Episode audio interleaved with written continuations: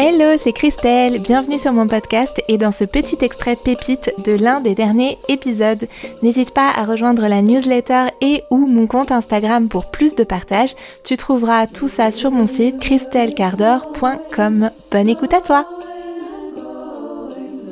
Souvent quand on ne projette pas de faire des choses nouvelles, ben en fait on retombe dans nos patterns, on va dire, et dans les actions qu'on a l'habitude de poser, ben c'est sûr que ça va être difficile d'avoir un résultat significativement différent. Faire x4 avec son entreprise en un an, c'est quand même énorme, si on fait les mêmes choses. Comme le dit la citation qu'on attribue souvent à Einstein, répéter encore et encore les mêmes actions en espérant obtenir un résultat différent, c'est une forme de folie quelque part.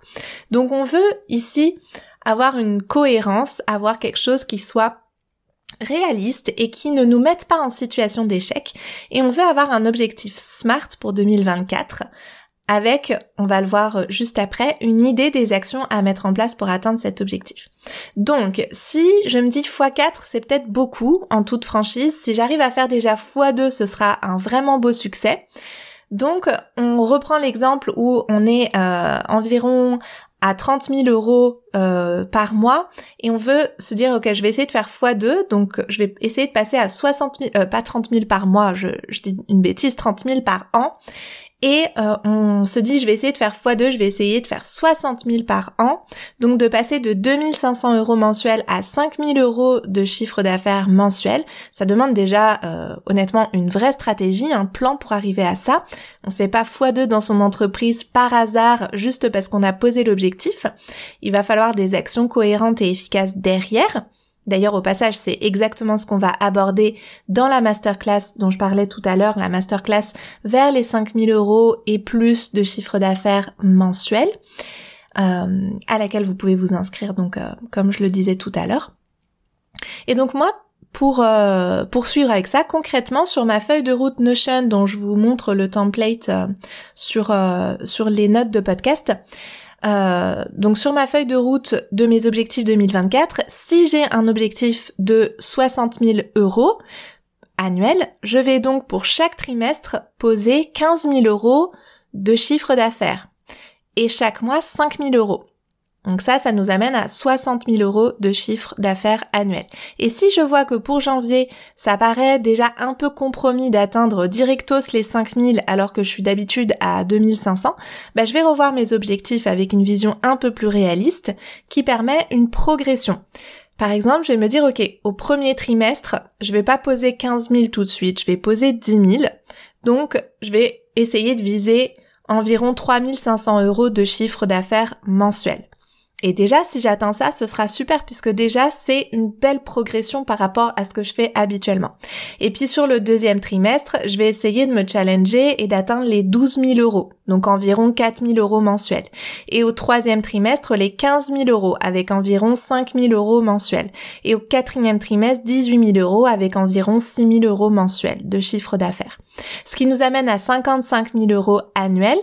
Et surtout, ce qui est intéressant ici, c'est que on se projette une belle progression de trimestre en trimestre. Et du coup, on va pouvoir voir quels sont les, quand est-ce que ça fonctionne et qu'est-ce qui fonctionne et qu'est-ce qui ne, ne fonctionne pas en fait. On va le voir tout de suite avec euh, les actions. Donc comment on organise ça maintenant? Donc juste pour clore ce petit euh, chapitre, on va dire, euh, des objectifs, c'est vraiment important, encore une fois, j'espère que vous le sentez bien dans les chiffres, euh, ça fait peut-être beaucoup de chiffres comme ça, j'essaie à chaque fois de prendre des chiffres les plus ronds possibles pour faciliter la compréhension et les calculs quand on est en train de faire autre chose, quand on écoute un podcast. Mais l'idée ici, c'est vraiment d'observer, ok, quelle est la marge de progression qui est à la fois cohérente, qui peut être réaliste même si elle me challenge, même si je sais que je les fais pas encore et que donc je vais devoir faire des choses nouvelles pour atteindre ça. Mais euh, je suis pas euh, en train de me dire ok je vais faire x5 dans mon entreprise et euh, ça va ça va être super facile et et si j'y arrive pas je vais être super déçue. Non, c'est normal de pas forcément faire x5 dans son entreprise en un an. On veut se on veut être quand même voilà cohérente même si on a des objectifs qui sont ambitieux.